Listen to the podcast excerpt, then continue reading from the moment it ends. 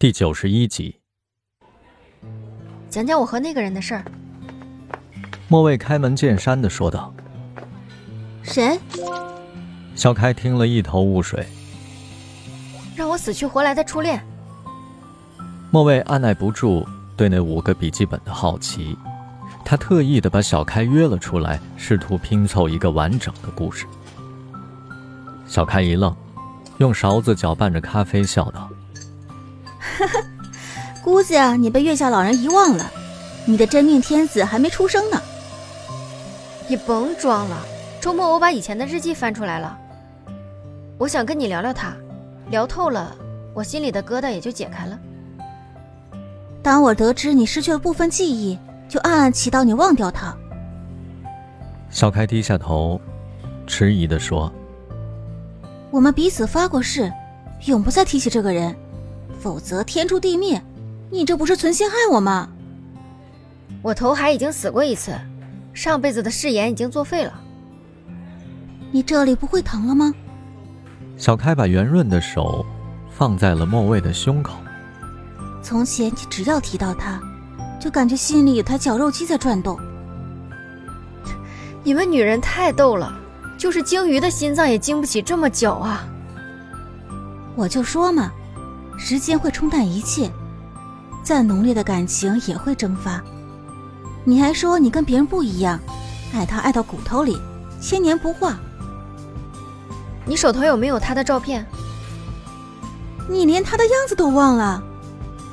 他被我神化了，只想重温一下，看看他有没有当年我眼中那么帅。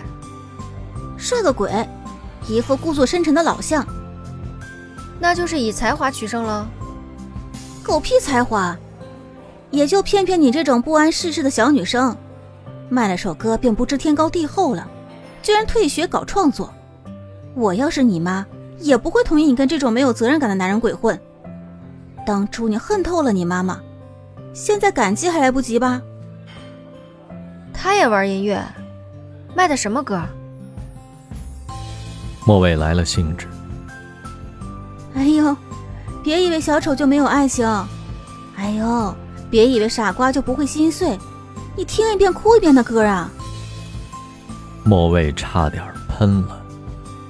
小丑的爱情，十几年前风靡一时的神曲，被两个学生做成了 Flash 之后，在网上疯传了百万次，捧红了当时名不见经传的民谣歌手阿夏。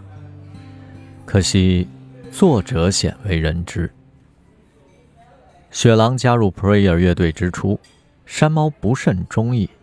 后来得知他就是这首歌的词曲作者时，便对他的才华刮目相看。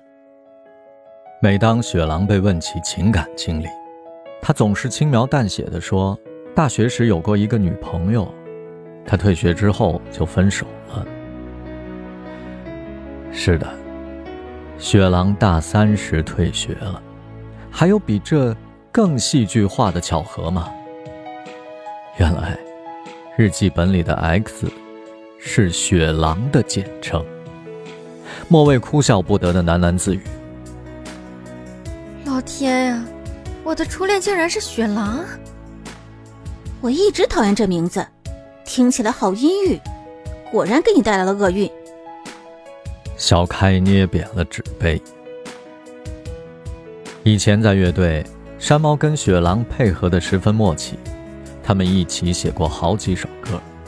但雪狼生性孤僻，习惯了独来独往，所以山猫跟他的交往始终有一层距离感，不像云豹和圣婴那样亲如手足，畅所欲言。末位重生之后，以学吉他为由。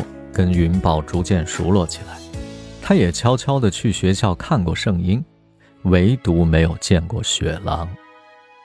他的电脑相册里一张雪狼的照片也没有，手机通讯录里也没存他的电话。看来，这姑娘下定决心要把他从生命里删除。可是，为什么要在分手后第三年寻死？那个夜晚，他究竟受到了什么刺激？是不是一定和雪狼有关呢？